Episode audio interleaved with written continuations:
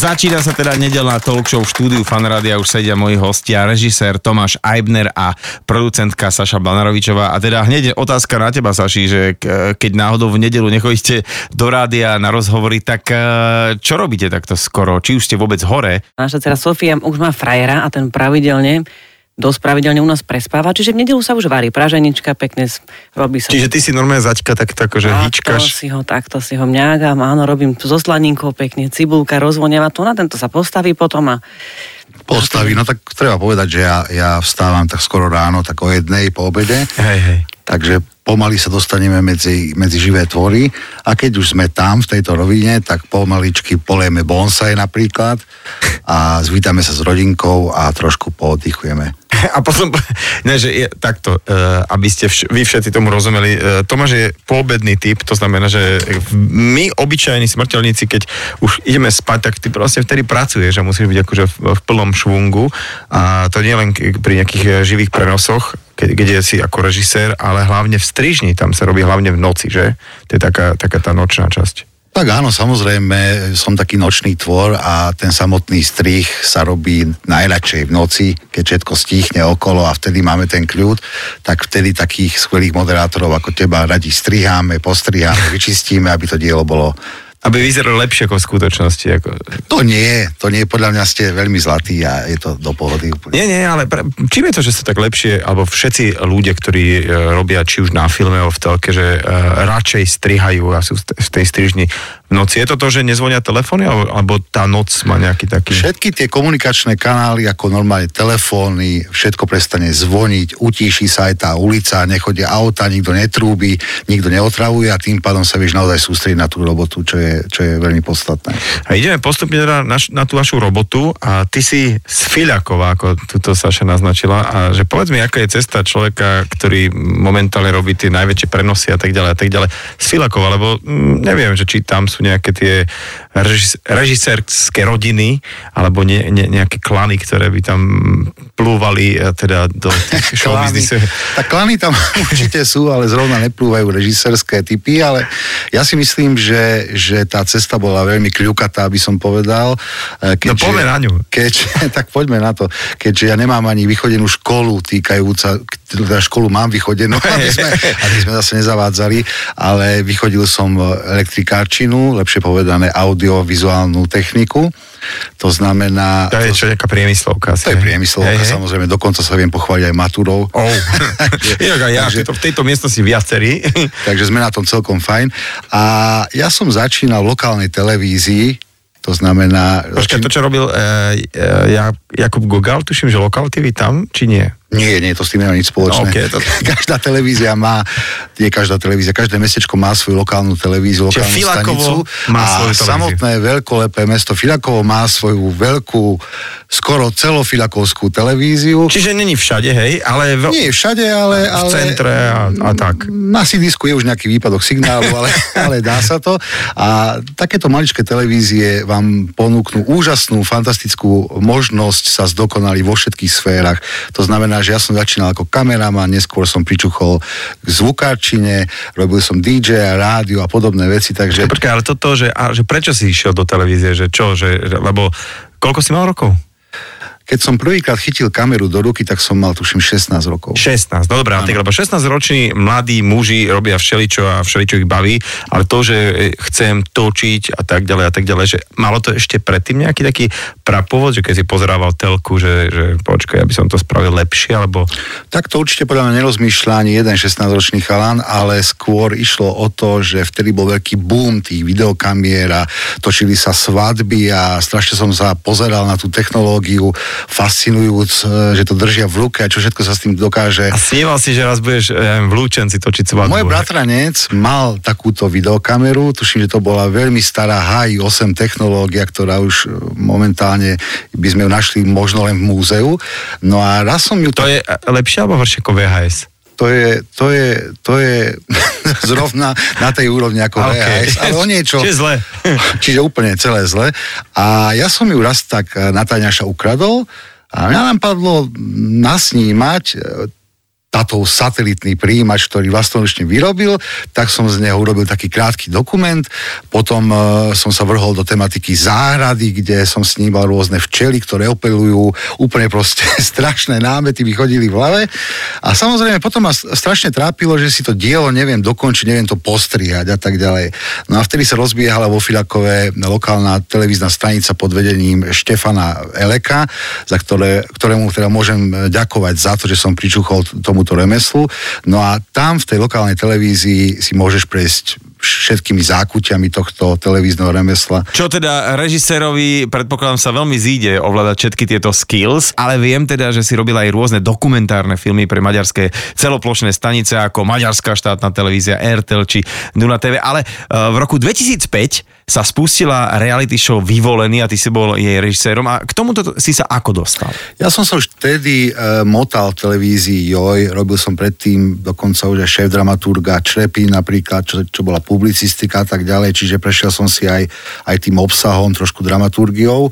No a vtedy sa televízia Joj rozhodla, že ide do takéhoto formátu, revolučného na tú dobu samozrejme, že reality show. Veľká no, reality show. To sa môže na to teraz hoci ako kto pozerať, ale zober si, že naozaj to bolo ako superstar jeden a vyvolený jeden, akože úplne všetci na Slovensku vedeli, kto je Robo Mikla, alebo vedeli, kto je Roky, alebo vieš také tieto mená, že proste tým žil národ, eh, chcel, nechcel a mohol si povedať, to je taký odpad, ale všetci to vlastne nejakým spôsobom vnímali, ale halus bolo to, že to bolo naozaj veľké v tom, že uh, nejakí ľudia, čo na tom pracovali, mi hovorili, že, že v podstate e, ako bola tá vila postavená, tak vedľa toho boli unimobunky a tam býval štáb dennoc, hej? E, ja som si to nikdy v živote takto nepredstavoval, ale to bolo šialené. To bolo, to bolo ako štát v štáte. Normálne malé televízne mestečko vyrástlo v televízii, ďalšie televízne mestečko e, na neviem koľko stovák metrov štvorcových, unimobunky so strižňami, asi 300 členný štáb, uh, 38 kamier, bolo to, bolo to tak fascinujúce, že aj teraz, keď o tom hovorím, tak mám úplne zimomriavky. To bola najväčšia škola, akú môže režisér vôbec prežiť. No a tam viedli aj do toho samotného prenosového voza prvýkrát moje krôčiky po tých schodíkoch a bola to obrovská príležitosť e, pre mňa a dôvera, že taký človek, ktorý v podstate vedel o tom formáte síce všetko a to aj zavážilo podľa mňa, lebo ja som to mal napozerané z Maďarska, z maďarskej RTLky a tak ďalej, čiže ja som ten formát, aj keby si ma zobudil o polnoci, tak by som ho odrecitoval. Čiže v podstate, keď sa televízia rozhodovala, tak použila mňa ako nástroj, ktorý, ktorý pozná veľmi dobre ten formát a ja som im to povysvetloval a samozrejme išiel som aj na tie rokovania do Maďarska a tým pádom... No, a nemôžete to už aj režirovať, keď to tak akože ovládate celé? Rolo Kubina, dnešný programový riaditeľ, môj veľmi dobrý kamarát, dostal taký skvelý nápad, však to dajme robiť tomu Eibnerovi, on si s tým poradí. No tak samozrejme, ja som týždeň noci nespal po tejto informácii, čo ja tam budem robiť, ale, ale tým, že som vedel to zákulisie a čo ako má fungovať, tak uh, som to riskol a samozrejme veľmi tvrdou robotou a vďaka perfektnému štábu sme to dali bodka. Bodka. A teraz som sa už tak pozeral na Sašku, lebo Saša vlastne e, v tom čase sa akože tak ako keby lízla okolo teba v e, zmysle toho života, že ty si tam robila produkciu, hej? Alebo no, čo, ja čo si tam robila? Ja som bola vlastne oslovená akoby producent za to štúdio, a došla som z úplne iného prostredia, pretože vlastne televízia Joj bola pre mňa úplne iná. Ja som bola filmárka, ja som reklamy robila, ja som bola čajka v tom čase, ako keby duševne som sa cítila, že aké veci, veľké veci robím. A nie je takéto nejaké reality Nie, show, ale mne zavolali naozaj z Jojky a ja som si myslela, že to je dlho sranda, teda, že na stretnutie mám prísť kvôli veľkému projektu a ja som sa teraz strašne smiala, že a obvolala som všetky moje kamarátky z Egypta z dovolenky, že kto má akože takýmto spôsobom sa chce dostať.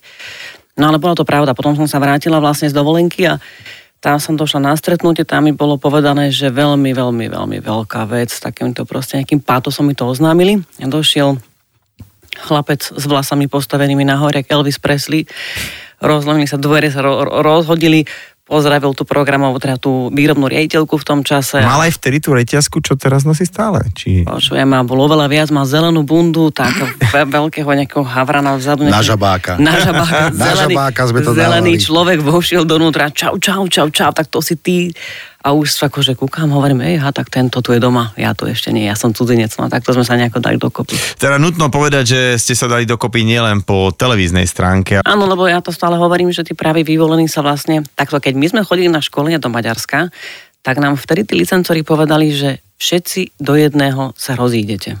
A vtedy to bola strašná sranda, lebo každý mal svoj vzťah doma. Ako myslíš, e, ty, e, ten Maďarskí štáb? licencori nás na to upozorňovali, že tu sa všetci rozhádate, lebo, lebo skutočná reality show sa bude diať aj v zákulisí.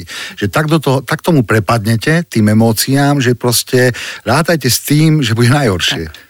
A to, to, to, Tam neostal jeden vzťah, na, tam neostal. Fakt? Tak, nie. Že vlastne to, čo sa uh, vysielalo, že tam nejaký Roky a Linda a všetky tie mená, čo si už neviem, neviem spomenúť, tak to bolo len tak pomimo, že vy ste si išli nejaký svoj príbeh. Fakt to bol úplne, to bol, to, vieš, boli dni, keď som nevedela, či otváram večer o tretej, alebo či už je tma a je 8 iba večer. To bolo také neuveriteľné tempo, že a ešte potom, keď tí Češi vlastne vyhodili z vily, tak aj tým, nám, tým nás tam doniesli nám ich tu na, kolibu a starajte sa nám o nich. Čiže namiesto dvoch priamých prenosov denne sme mali štyri priame prenosy denne a to už som, to už vieš, to tomu prepadneš, ty nevieš, čo sa vonku, či prší, sneží, či deti rastú, to tak nejak to išlo ten rok, no. No dobre, ale tak skončilo to teda veľkým úspechom, lebo Áno. a, aj ako keby oveľa taká tá značkovejšia show na inej televízii, ktorý tak že pohorla a kvázi, že to prišlo akože nič proti tomu, čo, čo bolo vo vyvolených. A to má, že aké, aké to je, že nájsť takú nejakú pravú mieru toho, že jasné, že tí ľudia, ktorí to pozerajú, chcú vidieť nejaké mm, vypeté veci, nejaké extrémy a tak ďalej a tak ďalej.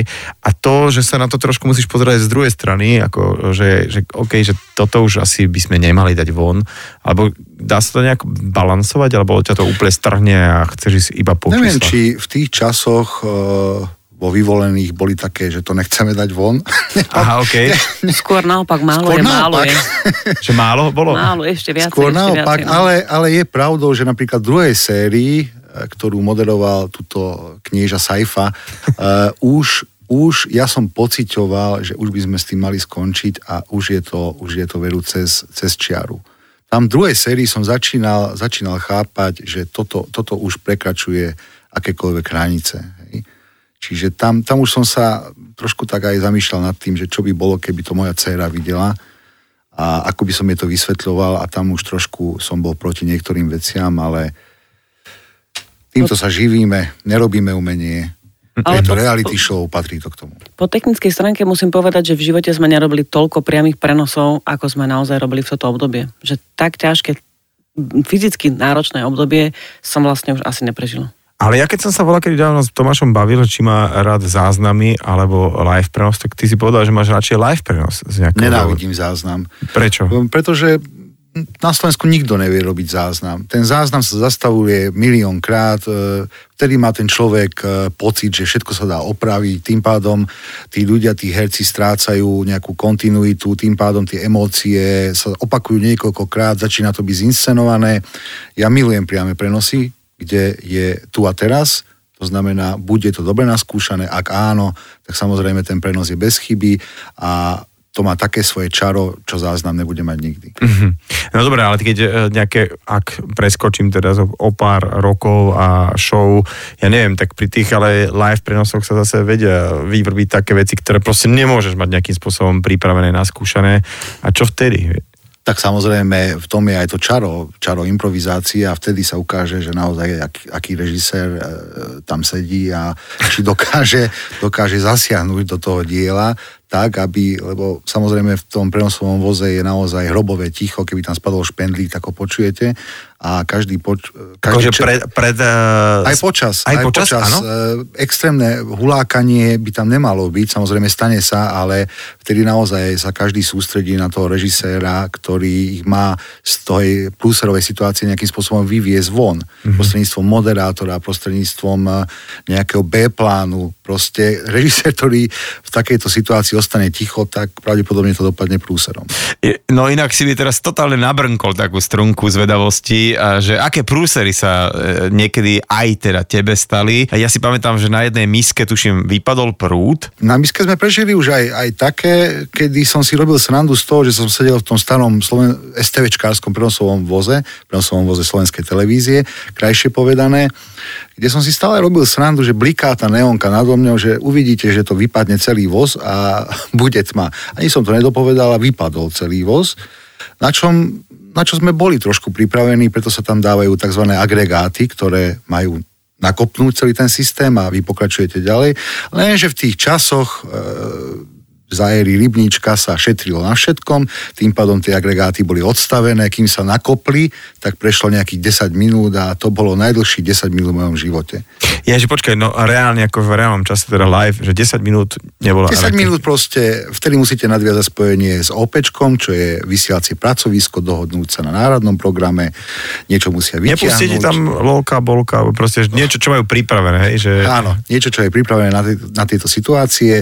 Samozrejme dáme nejaké titulky, musíte sa osplniť divákom, aspoň v slovenskej televízii, no a samozrejme odstraniť príčinu a bolo by fajn vyhlásiť aj výťazku. To znamená, že nabehnúť rýchlo naspäť a dohnať čas. A dohnať čas. No a teda, e, ty si tak hovoríš, že live, liveky sú pre teba liveky, že ten adrenalín vlastne, že to máš rád, hej, že to si, to ticho, ja si to predstavím, že to všetci sú v takom nejakom rauši, v také nejakej alfa hladine, že si už, už, už len robia svoje. A Saša, ty si uh, stále pri tom celom, hej? Ono, vieš, že najprv som sa toho aj tak bála, že budeme stále ako keby v práci, hej? To znamená, že ráno odchádzame, naozaj my odchádzame ráno do práce spolu, my si nepovieme papa, ahoj, my ideme do tej istej práce spolu, tam niekde sa rozídeme, on ide do toho režisérskeho voza alebo do tej réžie a ja si preberám plac.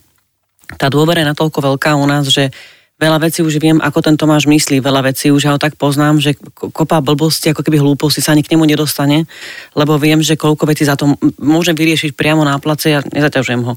Ale sú tam samozrejme také situácie, mne teraz napadla tá miska, kedy ten Tomáš počas tých uh, po, počas tých skúšok tam tým dievčatám rozpráva, prosím ťa pekne, veď keď tam prídeš, pozri na tú, do tej kamery, narátaj si do tri, potom sa otoč a choď preč z toho, z toho pódia. Každý rok vám to dievčata hovorím. Tak som prišla k nemu, hovorím, Tomi, ale každý rok sú iné dievčatá.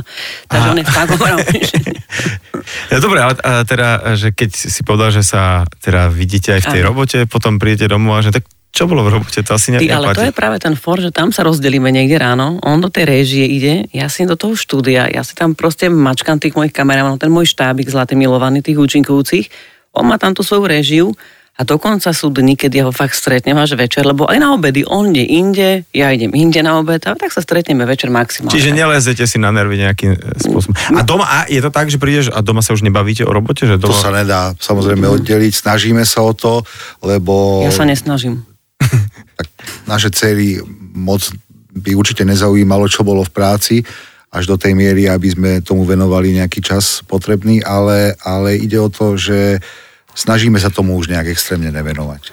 Ono to je o tom, že tie deti musia pochopiť, že z niečoho tí rodičia žijú a že keď je problém a treba ešte večer riešiť niečo, tak to není hamba ani nič iné ako potreba, no, nutnosť. Ale je to, je to naša nejaký základ komunikácie k večeri. Tak áno, ono to je najlepšie, keď si človek tú prácu už neťahá domov, ale zase niekedy nedá sa svietiť. Ty si spomínal, Tomáš, že vlastne máš rád, keď sú okrem profíkov na placi aj takí tí doslova amatéri, neprofesionáli, ktorí možno tú kameru vidia a sú aj trošku roztrasení, ale zároveň naturálni.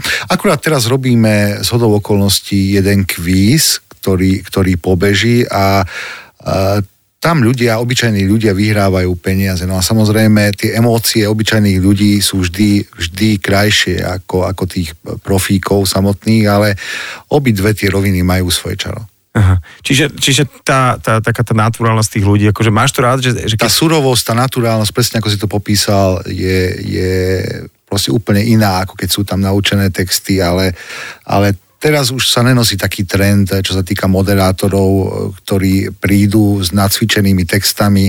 Jednoducho každý si tam priniesie to svoje, vloží si to do papulky a tým pádom aj to má svoje čaro samozrejme. Ja musím spomenúť, keď spomíname, taký jeden uh, projekt, ktorý som tak z hodovkosti celkom aj vydával, lebo uh, proste ma tak zastihol nejak uh, v rámci nejakých životných križovaťák a to boli Hviezdy na lade a uh, tam sa vlastne stalo to, že teda samozrejme okrem, no dobre, tam mám, nevypadla elektrika, ale napríklad nešiel lad a viem, že jeden, jedna časť bola na vode v podstate. To bolo, to bolo strašné, lebo tam sme vlastne mali robiť uh, korčuliarskú show a v istom momente pred začatím priamého prenosu som si myslel, že budeme hrať vodné pólo. Ten ľad sa bohužiaľ začal topiť až do tej miery, že proste nemohli sme, nemohli sme na tom ľade vôbec skúšať. To znamená, že hneď prvý priamy prenos sme išli absolútne bez skúšok, aby sme ten ľad čím viac šetrili. No a samozrejme, to sa ukázalo troška na tom výsledku, ale bola to veľmi náročná show a mimochodom sa zvažuje jej, jej pokračovanie, takže tam naozaj bolo vidno, že ten človek niečo musel dokázať na tých korčuliach. No, no jasné, lebo to, ako, to zase je, to, ale je to trošku jak pri takých let's dance, alebo tak, že tam ten človek na konci dňa, alebo to nie je tak, že poď, budeš tancovať, budeš v telke, ale zrazu príde tá realita, že hold uh, pádáš na hubu pri tom korčulovaní, to je jeden podľa mňa jak tanec a ešte na druhú, že musí mať brutálnu kondičku, aby si to vôbec akože dodýchal a ešte niečo k tomu povedal a tak ďalej. Musíš vyzerať jedno s druhým, tak to je... Ale ja to mám zase toto rád, vieš, že keď tí ľudia reálne tam sa uh, predvedú v takomto nejakom... Myslím si, že toto bola show, kde naozaj tí celebrity sa dostali asi do najnáročnejších podmienok, uh, ktoré vôbec mohli byť a tam zavážili také detaily, napríklad e, Evička Máziková, jej sa z kostýmu e, spadla, spadla tuším gombík alebo zicherka, ne? alebo zicherka a prešla korčulou tú, tú zicherku a dolámala si kosti. Hej. Takéto drobnosti sa tam diali, proste tie kostýmy museli byť čité úplne špeciálnym spôsobom, aby nič neopadávalo. Ja som si v živote nemyslel, že jedna zicherka dokáže spôsobiť takýto pád alebo takýto úraz a od eh, samotnej technológie, ktorá zabezpečovala mrazenie toho ľadu, to boli šialené veci a ja si myslím, že to bolo dosť revolučné postaviť niekde na kolíbe štúdiu ľadovú plochu nechať ju tam mesiace. Ja počkaj, toto nebolo tak, že ste Totiž to, všetci si mysleli, štadione. že sme na nejakom zimáku a samozrejme my sme tú ľadovú plochu postavili na kolíbe. Normálne v lese, štúdiu uh, a tam chodili naše celebrity korčulovať. Tak to to normálne, že počujem prvýkrát, ja som si tiež myslel, že to je zimný štadión, ale s týmto obdobím sa uh, spája aj taká celkom príjemná historka. Tam sa tak, čo si udialo, tak, taká dosť zásadná životná vec uh, pre teba, Saši, a samozrejme aj Tomáša. No, ja som ho pol roka pripravovala veru. A potom som, keď som, prešlo to teda na mňa, že 29. novembra Ale čo, 2006, povedzme si tak, lebo že ty si bola... to pôrod. Ty si bola tehotná celý áno, čas, hej? Áno, áno, ja som mala, ja som mala emušku v bruchu a, a lekár povedal, že vy budete rodiť až v decembri. Takže ja som bola v tom, že môžem aj to finále, aj to ja to dokončím. Finále, finále bolo že kedy? to stihneme. Finále bolo, čiže EMA je 29. čiže 2. alebo 3. decembra to bolo. Čiže ja už keď som bola s Emkou v nemocnici, keď sa narodila, tak ja som strašne teda plakala. Mi tam programový teda riaditeľ, technický riaditeľ Dežo Fischer dovliekol veľký tok, veľkú obrazovku do tej mojej izby, aby som to finále mohla pozerať. Aj ma tam Saifa pozdravil a tak mamička šťastná hormonálne, teda som bola inde, tak plakala, revala, revala a sestrička ma hladkala. A prečo plačete? Ja som tam mala byť, ja som to pol roka pripravovala, áno. Ale bol to krásny projekt, samozrejme, Jemka sa narodila, všetko, všetko zdravé a na rolbe odchované dieťa na zimnej na rolbe. Na rolbe. A povedal mi, že nie, Emka na rolbe. Tento kšeft môžeme zobrať, ale musíš mi slúbiť, že nebudeš behať na rolbe. Hovorím, no tak to ti nemôžem slúbiť. Ale som tak bola veru. ale tak vieš, čo to je také, že keby som uh, bol, kde je niekde kombajn. Chodíš, Vlado Oštinár mi hovoril, že má traktor, neviem, či vieš. A ja mám Vážne? traktor. No, a on má traktor a akože na tom si totálne fičí. On má nové vážny traktor a presne hovorí, že on ide z tej Bratislavy tam niekde k Trenčínu, kde má taký obrovský rančík a že on si ide len zašoferovať traktor, že proste z bodu A do B do B odnesie niečo, čo by urobil hoci kto iný za ňo, ale proste má taký pocit, že traktor. Takže ty máš rolbu, hej? No ja mám takto rolbu, teda veľké spomienky, lebo Lubko Velický zlatý, DKP Koliby, ktorý skutočne ešte zažil Perimbabu, Jakubiska, to je človek, ktorý keď bola koliba, keď začala byť, tak on už tam pracoval a ešte stále tam pracuje tak ten tam bol vtedy, veľmi tam dodržiaval prísne pravidlá hry na tom lade a tak ma sácal, ako keby, že von, ty tu nesmieš byť, nesmieš byť, lebo Tomášovi som slúbil, ale nakoniec ma zobral na kolena a išli sme. Ale bol to, to chcem povedať s tou zicherkou, že my sme si v živote neuvedomili, alebo ja teda, že keď niekto ide skočiť nejaký skok, že to je nenormálna rýchlosť tam na tom lade. A keď tam padlo pierko alebo čokoľvek, tak to v tej rýchlosti toho človeka zabrzdilo, to boli také strašné pády.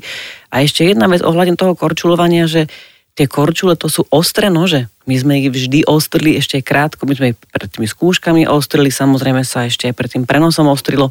To boli také strašné, no tam boli také rezance po tele, košela roztrhaná tam bolo. Čiže nielen tie pády boli, ale to boli rezné rady. To je taká zvláštna vec, lebo to som si napríklad ja v živote nikdy neuvedomila, že toto tam môže mať. Čiže my sme ich dali hneď, ak sme vedeli, keď sme už boli na skúšobnej ľadovej ploche, tak poistiť všetkých pre istotu, lebo To Inak aj, aj rozmýšľam, že vie, že keď niekoho oslovíš, tak nevie vlastne do čoho ide, lebo tak, a, tak a to bude taká show, vieš, ak, jak sa tancuje, spieva, tak tu je Korčová, No, no, jasné, a na, čo, na, na, ideš, pri treťom prenose už skákali naši. Skákali, No, jasné. hej. Hej, čak, a vyhrala to myslím, že Diana Morová? Vyhrala to Dianka Morová a posledné bolo takéto lietanie krásne, kde akože oni tam naozaj robili gymnastické zostavy, obrovské, nádherné. No to Oni- spomíname no. veľmi v dobrom, lebo to bola na tú Nádherná dobu show. špeciálna No. technológia, ktorá prišla od Robbieho Williamsa, on na tom lietal na svojich koncertoch, namontovala sa u nás, prišla z Anglicka a Presne na mieru veru. No. bolo to vlastne tzv. 3D lietanie, kedy ten korčuliar sa v istom momente na veľký, ref, veľkolepý refren tej skladby zniesol do vzduchu, otáčal sa okolo svojej osy a v zápäti pristál, vybuchla pyrotechnika v tom danom momente a bolo to naozaj... To má on rád, že? Keď vybuchuje. A, Keď sa horí a píra štart, áno, to Pira zakričí, štart, píra to- štart, to, odri. to miluje. O tri a ide, odri, ide sa. píra štart. A teda, uh, a stihol si aj uh, takú že pôrodnicu a tak medzi, mm-hmm. medzi časom? No samozrejme. Jasné, Ty bol pri pôrode? jasné. Áno. Áno. No. tak váhal chvíľku. Nie, nie, chvíľku tak dali preč, potom sme ho naspäť vrátili Jaj, teda. a už to je. Áno, No, bol som vybavovať pre teba epidurálku, lebo, lebo chceš epidurálku? Nie, Nie, nie, na čo nie, to zvládnem? Nie, nie. To Každá to zvládla. epidurálku, to ja chcem. No a samozrejme išli sme vybavovať. to si myslím normálne, že nie si ani prvý, ani posledný, e, čo tomuto musel čeliť, takéto klasickej predporodnej nerozhodnosti. E, Ja som bol ta- na takom kurze, kde ma na toto pripravovali, že čokoľvek sa môže stať, že buďte ready. Pokračujeme teda v rozhovore s Tomášom Eibnerom a Sašou Blanarovičovou, režisérom a producentkou aj teda jednej vedomostnej súťaže, ktorá stále beží. A pred časom som tu mal Marcela Merčiaka, ktorý túto vedomostnú e, súťaž moderuje a vyzeral celkom tak fit, musím povedať. A on povedal, že je to aj vďaka tejto vedomostnej súťaži. Tak koľký rok to vlastne beží? Beží to šiestý rok, táto relácia. Mm, myslím si, že sa posúvame z roka na rok s touto reláciou, aj s Marcelom, aj s humorom, aj so všetkým možným, čo k tejto relácii patrí. Je to jeden nesmierne inteligentný a veľmi, eh, by som povedala, takáto relácia potrebuje niekoho zodpovedného, že si to aj sám pozrie, to, čo tam navymýšľajú tvorcovia, tak si to ešte on sám skontroluje, doplní informácie, veľmi pracujeme s takým nejakým, Tak akože... ono väčšinou to, že čo nevie ani Google, tak je Merčak, takže on doplní ešte, že Áno, áno, áno, áno. nemeria 2352, ale 2352 a 30 cm. Lebo Megamozog. Povedzme to na rovinu. je- Je to megamozog, Je to je to archív. Je to archív, hej, hej, hej. A veľmi sa teším, keď, do, keď náhodou je taká nejaká otázka, ako padla raz teda, že v dávno teda, že ktorý štát má najviac e, časových pásiem zo sveta. Bolo tam, myslím, že Anglicko, Francúzsko, Čína, Rusko. A teda všetci dali Rusko samozrejme, ale bolo to čo? Bolo to Francúzsko, Francúzsko? kvôli kolóniám, Á, samozrejme. Fra- ja som tiež myslel, že Anglicko, ale že už Merčiak si, nemá... aj Merčiak si to myslel. Že Rusko? A potom bol taký z toho celkom prekvapený, že toto nevedel. Až dal som to celej redakcii a naozaj to nikto nevedel. Hovorím, no vidíš to, tak aj toto je tá relácia, takže nie vždy Merčak Tak ono, vie, dobre. áno, nie, no. Austrália už nie je anglická kolónia, to som zle povedal. Ale oni majú francúzsku Polynéziu. Jo, a to No, ako... no a teda áno. poďme k tej, e, vieš čo sa mi na tom celom páči, lebo dobre, pred rokmi som sa toho zúčastnil, Mhm. omylom nechápem doteraz, ako som to nejak vyhral, ale, Si bol múdry. ale jak, jak rádio. Ale tam bolo výborné to, že ja som si to ani tak neuvedomil, že, ale že hneď bezprostredne mi povedali, dobre, a premyslí si niekoho, že komu to pôjde Mhm. a reálne sme išli tie peniaze odovzdať a to som, keď som sa potom s nejakými ďalšími ľuďmi bavil, tak ktokoľvek vyhral, tak si keď si vymyslel a ja neviem, že chce niekomu pomôcť vo Vranove na Toplov, alebo ja neviem, v Kráľovskom chlm, chlmci, v Skalici, to je jedno, že sa tam ide a že sa to odovzdá. A to ma na tom tak celkom fascinovalo, lebo uh, väčšinou tí ľudia Vieš, nie je to, že to je taká charity show, že tam, no, poplač Joško a nech to ľudia Nie. pozerajú a tak ďalej a tak ďalej. Stop, ešte raz malo si plakal môj, vieš. Ale prišlo sa do toho, že my sme odozdali tie peniaze a pre nich tá suma bola taká, že im to vyrazilo dých. V podstate, vieš, že to je, samozrejme m, samotné to poslanie e, tej relácie, že divák na konci každej jednej časti vidí, kam tie peniaze idú, vidí tú emóciu, vidí toho človeka, pozrie sa mu prostredníctvom telky do očí a odsníma tú radosť. To znamená, že v tomto je to naozaj krásne. No a ty sa chodíš reálne na tie fleky, keď Áno, sa to robí, ja to lebo si takto- bola so mnou vtedy. Tak uh, povedz mi, že ako to už teda, dobre, telko vieme, lebo to pozeráme, No. ale ako to prebieha to, že, že uh, odozdajú sa peniaze pápa a točí sa ďalší diel, alebo uh, máte potom ešte nejaké väzby s nimi, že, ja neviem, že, že sa s- skamošíte, alebo hm, tam, kde sme my boli, tak ja som bol z toho hotový úplne, že, že, že wow, že, že my sme teraz fakt bez randy niekomu normálne pomohli. Tak, tak, tak, tak. Takto pre nás, čo žijeme v médiách, čiže v nereálnom svete, čiže v nejakej bubline, kde máš možnosť sa stretnúť s nejakou hviezdou, s nejakým neviem kým, my žijeme tak, že to není reálny svet naozaj, ale sú ľudia, ktorí nemajú z čoho žiť, majú naozaj choré deti, naozaj pre nich je tých 30 eur, 50 eur, 100 eur, 1000 eur neskutočná pomoc. Takže to je tá základná rovina toho rozdielu tej Bratislavy a to, čo sa deje aj za Bratislavou veľakrát. Ale mne sa táto relácia páči práve preto, že sa tu sklbilo to, že niečo musíš vedieť, tak ako ty si musel vedieť, lebo inak keby si bol hlúpy, tak tam proste nejdeš. Áno, nemal by si také vysoké body. No tak až také vysoké som nemal, ale dobre, tak vyhral som a to sa mi na tom páčilo, že zrazu som mohol uh, vďaka tomuto nie, niekomu pomôcť. A poďme sa baviť o tomto uh, dobročinnom rozmere ešte viacej. A mňa by zaujímalo, ako tí súťažiaci, ktorých keď voláte, aby išli hrať, reagujú na to, že si majú pripraviť nejakú organizáciu alebo človeka, niekoho, uh, komu potom môžu pomôcť. Najprv tí ľudia tak reagujú, že a ja nikoho nemám, ale keby ste niekoho mali. A ja ale je to páša, môže byť sused, susedka, niekto z detstva, môže to byť psi útulok, môže to byť, akože sme do, aj psím útulkom dávali peniažky. A tam sa to tak prepne zrazu, ten človek ide naozaj súťažiť o niečo. Naozaj, o čo chce bojovať, chce vyhrať zrazu. Strašne tam je také, taká tá bojuchtivosť cítiť.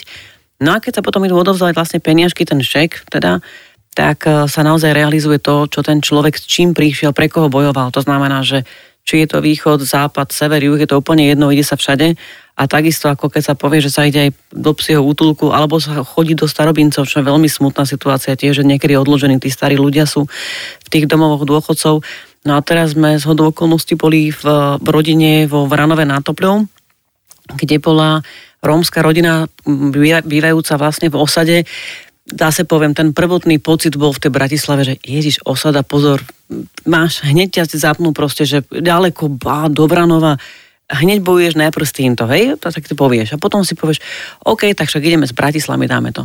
No ale prídeš do nádhernej rodiny, prekrásnej rodiny, prídeš nádhernej rodiny, čistej rodiny, rómskej rodiny, v čistom domčeku, v osade, rodina o troch deťoch, kde sa venovali tým deťučky, deťom, tí rodičia pracovali a mali chlapci jazdili na koňoch, vrácali sa naspäť, od tých koníkov bola búrka, dážď, malému cez ľavú nohu vlastne vletel blesk do tela a ústami mu vyšiel von. Že, že trafil uh, chalana blesk? Áno, trafil ho blesk do nohy. Tie dedičky, ktoré boli vtedy s ním vonku, vlastne ani to nevideli, lebo to bola stotina sekundy. Oni sa všetci vlastne ponáhľali z tých koníkov domov. To je jedna malá dedina, to není dlhá dedina. No a vlastne do toho malého, jak asi urobil krok, tak uh, ľavou nohou mu to vošlo, ústami mu to vyšlo kým sa na to prišlo, čo sa deje. Do, do obidvoch detí bol ono také dievčatko a to dievčatko z toho vyšlo tak, že bezbolesne a malý chlapček vlastne ostal v bielej kome. No a tam sme si teraz účinkujúci si vybral vlastne túto rodinu, že im ide pomôcť a to sú také momenty, kedy keď točíme a počuješ ten tú maminu, ako hovorí o tom, že sa s ňou doktorka vlastne zavolá povie, že rozlúčte sa s vašim synom, lebo mu odchádzajú e, životné funkcie a ten, tá maminka mu vlastne na to postelu aj hovorí, že nemôžeš ma opustiť, lebo, lebo zomriem, keď tu budem bez teba. A malý otvoril oči zrazu a teraz žije, tak to sú momenty, kedy sa zrazu počujeme, plače celý štáb za mnou, fňúka a tak to točíme a hovorím si, veď my sme tu není preto, aby sme plakali, my musíme urobiť dobrú náladu, pomôcť im a tak akože aj pozriem po tých ľuďoch, ale ne, ne, ne, neubrániš sa tomu, že ten osud... Čiže sú to aj takéto úplne veľké Strašné. momenty, hej? Že nie je to tak, že tuto sme prišli povedz, do... Povedz. A, dru... a stane sa vám aj taká nejaká vec, že dobre, tak uh, boli sme v Kešmarku, alebo aj v Banskej Bystrici, to je jedno, uh, bola tam takáto nejaká fakt, že zlá smutná situácia, donesli sa nejaký taký obnos, natočilo sa to a že máte feedback, že to nejak pokračovalo, že vďaka tomu, možno, lebo to, to ľudia Samozrejme. vidia v telke a zrazu vidia tú rodinu alebo nejaký takýto prípad a že chytia sa aj tak len svojvoľne? Bolo napríklad taká vec, že nebol, napríklad, zoberme si situáciu, že sme boli odniesť malému Krištofovi peniaze, ktorý s ním rastieme 6 rokov, hej? Čiže pred tými 6 rokmi mal len 6, ale už má teda 12 rokov a my s ním tak pomalinky rastieme. A on ako rastie, tak potrebuje tam mama napríklad väčšie auto, hej, väčší vozík na neho No a pomalinky postupne aj tí ľudia pomáhajú na tom, že sa tá dokrútka vlastne odvysielala, ten opustená mamina, otec ich nehal a tak ďalej, tá situácia celkom nebola príjemná, tak sa ozvali aj ľudia z iného okolia, z úplne z iných súdkov, že chceli pomôcť. Čiže to nekončí... Ktorí ostali, hej? A, a, Jasné, a, teda... a pomáhajú, áno, či už pobytmi pomáhajú pre toho malinkého, to znamená, že chodí na pobyty rehabilitačné, liečebné, tam mami na to má zaplatené. Takže nekončí to, nie, nie vždy to končí len tým odovzdaním toho šeku. A to je podľa mňa úplne super. Vieš, že to nie je jednorázové, že to skončí s odvyselením tej relácie, ale možno, že takto sa roš, naštartuje nejaká konkrétna pomoc e, a možno aj dlhodobá pre niekoho, kto to naozaj potrebuje. No a ako je to s charitami vôbec v televízii a vaša skúsenosť, ako na to reagujú ľudia, ktorých zavoláte, že poďte pomôcť, poďte mm, tomu nejak prispieť? Mm, ja za seba teraz som tak spomínala, keď som sem išla, že sú aj takí, aj takí ľudia zo známych, akože takých by sme sa nečudovali, že môžu odmoderovať teraz darma akože charitu, že budeme na pomoc, ja proste neprídu, aj také sa nám stalo, že slúbili a neprídu. Ale potom sú viacero aj takých ľudí, že podporia tú charitu a tak prežívajú nejako tie príbehy. Ale pri tej charite je taká vec, ktorú treba udr- nejak tak, akože hlavne my vzadu, keď sme s účinkujúcimi, že neplakať s nimi, alebo respektíve nerozbiť na ten obraz a byť takou podporou pre nich, lebo ten osud veľakrát je taký hnusný, že, že dá to zamrať aj nám vzadu. No. Srdce pre deti bol taký veľkolepý projekt, ktorý, ktorý naozaj pozbieral veľa peniažkov na konci dňa a bola to taká moja srdcovka a to by si sa veľmi čudoval, koľko z tých umelcov, akože charitatívnych, si vypýtalo honorár. Tak, tak, tak. A že prídu robiť charitu, ale... Že ale prídu robiť charitu, alebo neprídu vôbec. Zapnú sa červené, uh-huh. červená sa zapne a samozrejme, samozrejme zaplačeme uh-huh. a mhm. prejavíme súcit, ale bohužiaľ v tejto malej krajinke pošleme aj faktúru na konci dňa. Čiže to ma tak trošku zamrzelo a je možno škoda, že takýchto projektov nie je viac. Istý moment sme si aj povedali my ako doma, že už je asi koniec, nerobme iba charity, lebo potom nám už klopali s komerčnými projektami, že to je taká charita, no a my, že dobre, teda tak dajte niekomu mladšiemu zarobiť na takéto charite, že vieš, už potom chodili s takými vecami, ktoré boli normálne klasické komerčné projekty a volali to charita tí ľudia. Čiže to sú taký tenký lat celkom. A, aby ste vlastne aj vy akože do toho vošli, že aby ste to... A teda, teda tá práca je taká, že fakt, že musíte byť v tom celý, že pohotený mm. od rána do večera a ešte to máš po nociach v strižni a tak ďalej a tak ďalej. A máte také svoje uh, úplne úlety, buď spoločné, alebo vlastné, lebo Tomáš viem, že ty, ty, ty no, lietadielka, tie Každé dva roky mám svoje úlety. Ja tak dobre, ale, ale, že nové, ale tak myslím, že tie lietadielka to ešte beží, lebo nie. Potom si, boli bicykle. Počkaj, lebo ty si, ty si svojho času pilotoval také tie radiokontrol lietadla, také, čo mali 2 metre. Ja keď som to, ja som to prvýkrát v živote no, videl. 3 metre, 3 metre 3 niečo, 3 metre niečo, vlastne to, to sú tie najväčšie modely, ktoré, ktoré sú rádiom ovládateľné a boli nairbrashované, krásne, boli to repliky naozaj tých skutočných lietadiel do posledného detailu, no a, no a bavilo ma to tak dva roky. Počkaj, dobre, či, či si niekde si to videl, alebo čo? Ja ani neviem, ale od detstva ma to priťahovalo, však to by nechcel mať e, trojmetrové lietadlo na diálkové ovládanie. No len nie je to až také jednoduché ovládať to lietadlo a naozaj sú tam obrovské motory v tých strojoch a sú to lietajúce zbranie. To treba povedať, sú tam karbonové vrtule, to znamená, že môžeš tomu naozaj niekomu ublížiť. A je tam veľmi dôležitá aj tá technológia, ktorá musí byť naozaj nie Čína, ale poriadne urobená. To znamená, že, si, že s tým naozaj treba trénovať Určite a mať na to áno. čas, aby si... To zase nefungovalo tak, že sme chytili trojmetrové lietadlo pod pazuchu, zlietli niekde na poli a čakali, čo sa stane. To najprv pekne lietadielkami z polystyrénu, ktoré boli neškodné, keby narazili do niekoho, tak s tým sme sa naučili lietať a postupne sme išli a zrazu sme preskočili na trojmetrové. Je pravda, že tam bola strašne, strašne malá tá hranica. A potom nás bavili tie veľké lietadla, ale Saška sa veľmi čudovala, keď ich zrazu bolo 25. No, to neviem, ako som dokázal. To znamená, to, že to už, aj, to, už aj, to už aj na záchode bolo nejaké lietadielko a všade rozobraté lietadla, hlavne strižne sa zmenili na... Hangáre, povedz to normálne, lebo ja si to pamätám, že keď som eh, raz bol u vás na firme, ktorý, ktorú tak pekne voláte, že domček, tak okrem takých tých klasických atribútov, že kuchynka, eh, recepcia, neviem, obývačka, tak všade proste boli uh, lietadla. Ale to je podľa mňa pekné, keď niekto sa vie takto vyventilovať. A kedy si zistil, že to trošku už preháňaš? Keď už tak nenápadne striači sa stiažovali u Sašky, že či by nemohli byť tie lietadla niekde inde, lebo keď strihajú, tak strašne cítia benzín. Že trošku im Ja to- vlastne to jasné, to normálne na benzín. trošku, že trošku sú tam také výpary, štípu ich oči a predtým to bola taká pekná firma a tak sme tie lietadla potom postupne rozpredali, ale ja hovorím jedno... Čo má teraz, čo má teraz Saši Bonzi? Bonsaje, teraz má bonsaje. Bonsaje? Teraz, ale neviem, či ešte stále, ale, ale mal... bonsaje sú v pohode. No, nie? Však to je ale- také má- malé... Má, má ich tak až... minimálne to nelieta, Áno. Nelieta, ale to nelieta, ale to benzínom? ale priatelia, tam je, Je to tam živý je tvor. iná zodpovednosť. Poprvé je to živé, čiže ne, nebavíme sa tu o mechanickom tvorovi nejakom čudnom a predstav si, že ti zahynie bonsai, ktorý Počkaj, je predstavujem si. tisíc rokov na tejto planéte, mám aj taký, je to rarita, jedna z takých eh, najstarších v Európe.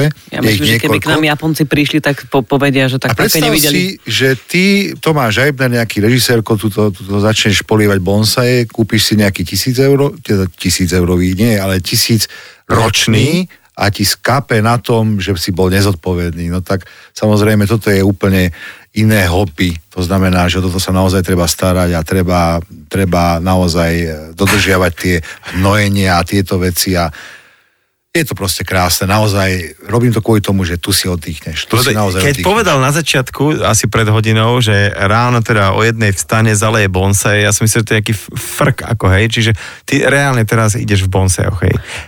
A je také, je také niečo, ako sú uh, veterinári, vieš, keď máš psíka, alebo takto, že a tu toho trošku mu je nejak zle a teraz ti ho a opravia, že máš aj, sú aj takí nejakí, To by si sa čudoval, ale sú Za- normálne nemocnice, Pre bonsaje? bonsajové nemocnice kvázi. Samozrejme, ten názov je trošku prehnaný, ale to sú špeciálne bonsai centrá, keď menej skúsení kolegovia, mne sa to už chvála Bohu nestáva, menej skúsení kolegovia bonsaisti e, popadajú lístočky, trošku to zožltne a podobne, takéto stromčeky môžu zobrať, tam sa dajú do špeciálnych skleníkov a postarajú Vypiplajú sa, tam. vypiplajú sa, samozrejme dodajú sa rôzne hnojivá, špeciálne látky a vrátia sa tomu majiteľovi tak, ako, ako keby ho kúpil teraz. a teraz, že môžeš ho zase, ako keby Môžeš ho zase zničiť. A- zničiť, pokaziť a vrátiť. Ten stromček to prežije trikrát, potom ho to prestane baviť a väčšinou už ostáva tak v nezmenenom stave bez listov napríklad a Hmm. to už je také horšie. No. Tak ale, a počuj, takže teraz uh, poznám ľudí, čo pestujú čili papričky a oni majú taký normálne vlastný, a nie že Instagram, ale proste, normálne, on si zdieľajú si čili papričky. A Toto ľudia je to si, isté. Hej, že bonsaisti, hej? To je to isté, to je, to je každý sa chce pochváliť tým bonsajom a vieš čo je najkrajšie, že zrazu začínaš komunikovať s celým svetom.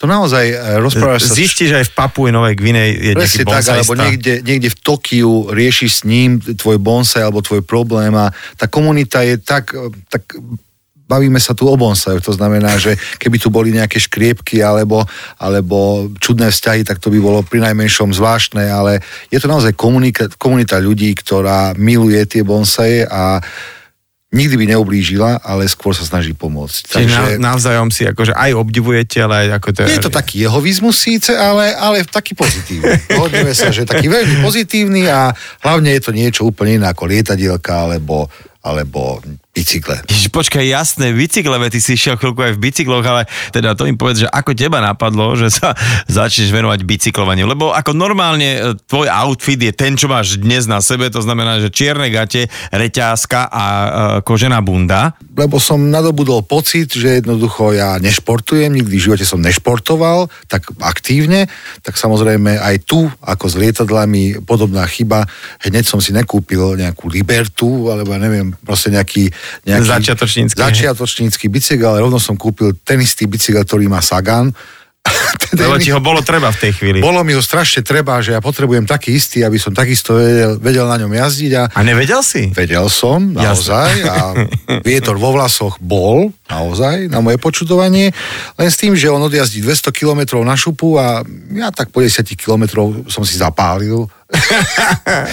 Už som sa jednak nudil a zapálil som si a potom som pochopil, že to, to zase trošku to trvá, kým prejdeš tie kilometre, ale, ale Autom držalo ma to tiež dva roky. hej. Tiež dva roky ma to držalo a, a bolo to fajn. A mal si aj tie, no, tie likrové všetko? Ježiš. všetko. A sexuálne. Inak to, Doteraz sa na tom smeje, ako sme vyzerali, ale Strašné. fakt je to pohodlné. ale e, Zaklopkal ste? Neviem, či vieš, že to sa normálne v angličtine, to, títo ľudia sa volajú, že mamils, ako sú hipstery, tak sú mamilovia. Mhm. A to je middle-aged man uh, in likra, že to sú takí tí ľudia v strednom veku, chlapi, čo nevedia, čo za sebou, lebo už mali aj Porsche, už mali aj lietadielka, vieš, a teraz poďme byť uh, Saganoja, tak si kúpia tieto a vlastne e, žijú v tých likrách, normálne, že žijú v tom, vieš. Ono to tak dosť nevonia ináč. Vieš o tom? Vieš čo, vieš čo, ja keďže som toho pokúpil toľko, že na jedno použitie, tak, tak samozrejme, samozrejme s týmto nebol problém, ale, ale faktom je, že to boli krásne časy. Je dôležité, aby človek mal, samozrejme, ak si to môže dovoliť, ja nehovorím, že treba treba naozaj teraz kupovať tie najdrahšie bicykle sveta, lebo, lebo také má Sagan, ale bol to čas strávený e, s kamarátmi v prírode a o to išlo. Takisto lietadlá sa konali v prírode a takisto bonsaje si Sú vonku. príroda ako Sú taká. príroda, to znamená, že v podstate je to stále o tom istom. Ale prepáč, teraz moja otázka, že jak pri, čo, čo to je čo bonsai, lebo to si myslím, že to je len taký zmenšený stromček. Čiže môžem ja normálne uh, si dať šišku, uh, Ej, ej, pozor, brzdi, e, so, so, so slovom šiška. Nie, že ti vyrastie niečo, čo nechceš, alebo práve naopak. no tak dobre, tak, tak ako bonsai? Lebo ja som si myslel, že tak, Takto, že, že je milná predstava, keď si niekto myslí, že si zasadí uh, Borovicu a bude mu vyrastie z toho, vyrastie z toho, áno, vyrastie len za 30 až 50 rokov. To znamená, že uh, ak sa chce niekto stať takým povedal by som, že bonsaistom, ktorý uznáva slovenskú prírodu, slovenské stromy napríklad, tak naozaj pôjde do lesa, vykope si tú borovicu, maličkú, a pekne ju dá, dá do špeciálneho črepníka bonsai misky a tam sa o ňu pekne bude starať. To znamená, že prírode už nadobudol nejaký tvar, už tam rástol napríklad 50 rokov, presadíš si ho a môžeš sa modliť, že ďalších 30 rokov u teba bude žiť zdravý. Samozrejme, nemôžeš to ísť kopať hoci kedy v lete, alebo a to sú tiež nejaké pravidlá. No dobre, ale t- tie, ja si to predstavujem, že to má taký 30 cm, 40, hej, to je, nie? Tak bonsai, bonsaje sú aj metrové, napríklad meter veľké, lebo ten strom sa veľmi ťažko udrží. Tak tej- metrový topol je bonsai. To... Nie bonsai, presne Áno, tak. áno, metrový tak. to- taký- metrový Keď má topol, tisíc rokov, tak Hej, stopro. topolček, vieš, taký... Áno, taký malý topolček. taký akože po, musím povedať, že keby som, uh, že som v Thajsku v base a mi povedia, že dobre, môžeš ísť zajtra domov, keď povieš, čomu sa momentálne Eibner venuje, tak ostávam tam, lebo bonsai by som nevedel. V živote. V živote. Je to vážne čudné. Teraz, keď sa o tom bavíme, tak aj mne to príde byť čudné. Musím povedať, že mám normálne, že také slzy uh, v očiach, ale od smiechu. A teraz sme trošku spovedali Tomáša, tak ja by som sa opýtal Sašky, že pričom ty, Saši, relaxuješ, alebo k čomu sa utiekaš? Ja úplne utekám, ak sa dá odtiaľto. Teraz som sa vrátila po asi 8 alebo 10 dňoch naspäť do Bratislavy z Podkilavy. Podkilavy. Nech žije Podkilava, všetci na Podkilave, moja A prečo je to podkilava? To je... Lebo je to dedina pod Kilavou. Kilava je taký, čo?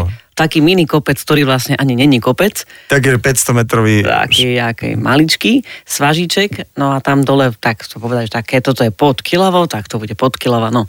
Tak je to malinká dedinka, 208 obyvateľov, to malo niekedy pár rokov, ešte tak asi nás tam menej teda. Nemáme tam kostol, inak ja som z Bratislavy, že akože naozaj k babičke sme chodili električkou doprava alebo do, do, ako doľava. Čiže pre mňa bola, keď som točila film Krajinku s Martinom Šulikom, tak tam sme vtedy točili v týchto, na týchto kopanicech film a ja som skoro odpadla, keď som videla tie nádherné stavby. A keď budem bohatá, ja si tu raz kúpim domček, ja si tu musím kúpiť nejaký domček. No a tak sa stalo. No a tak už ho máme 15 rokov a tam mám kone, tam mám slobodu, tam sú kone, psy, máčky, e, deti, tam je všetko, tam sa v lete opeká, v zime sa buď to lyžuje na Javorine, alebo sa tam sánkuje, alebo piešťany sú blízko kúpele, trada do teplého kúpela. Tam je veľmi dobre. Tam sa slivovica páli, tam sa robia všetky dobré nápady, tam sa píšu scenáre. To som chcel vedieť, že či, či je takýto nejaký azyl pre človeka, ktorý vlastne fičí Musíš ho mať. v strižniach a tak ďalej a tak ďalej, v strese, že, že Ja úplne kde vieš ako keby inak uh, pristupovať k tej látke, ktorú budeš tvoriť. Takto, ja si hlavne myslím, že v takejto branži, keď robíš, tak musíš mať ventil. Ty musíš niečo robiť iné. A to znamená, keď... pra- Bonsaje napríklad. Napríklad bonsaje, a, áno. Ja sa vysmievajte. Ale, Nie, nie, to, to bol ako príklad. Akože, ale utekať No, preč, utekať preč od ľudí, do tmy, utekať preč. Ale on tam vypne, však vieš, on vie, že ja ra- rada tie bonsai napríklad nejak extrémne ne, neprežívam to a vieš, že tam je bezo mňa. Má tam rozumieš svoje klapky dostihové a ty si svoje.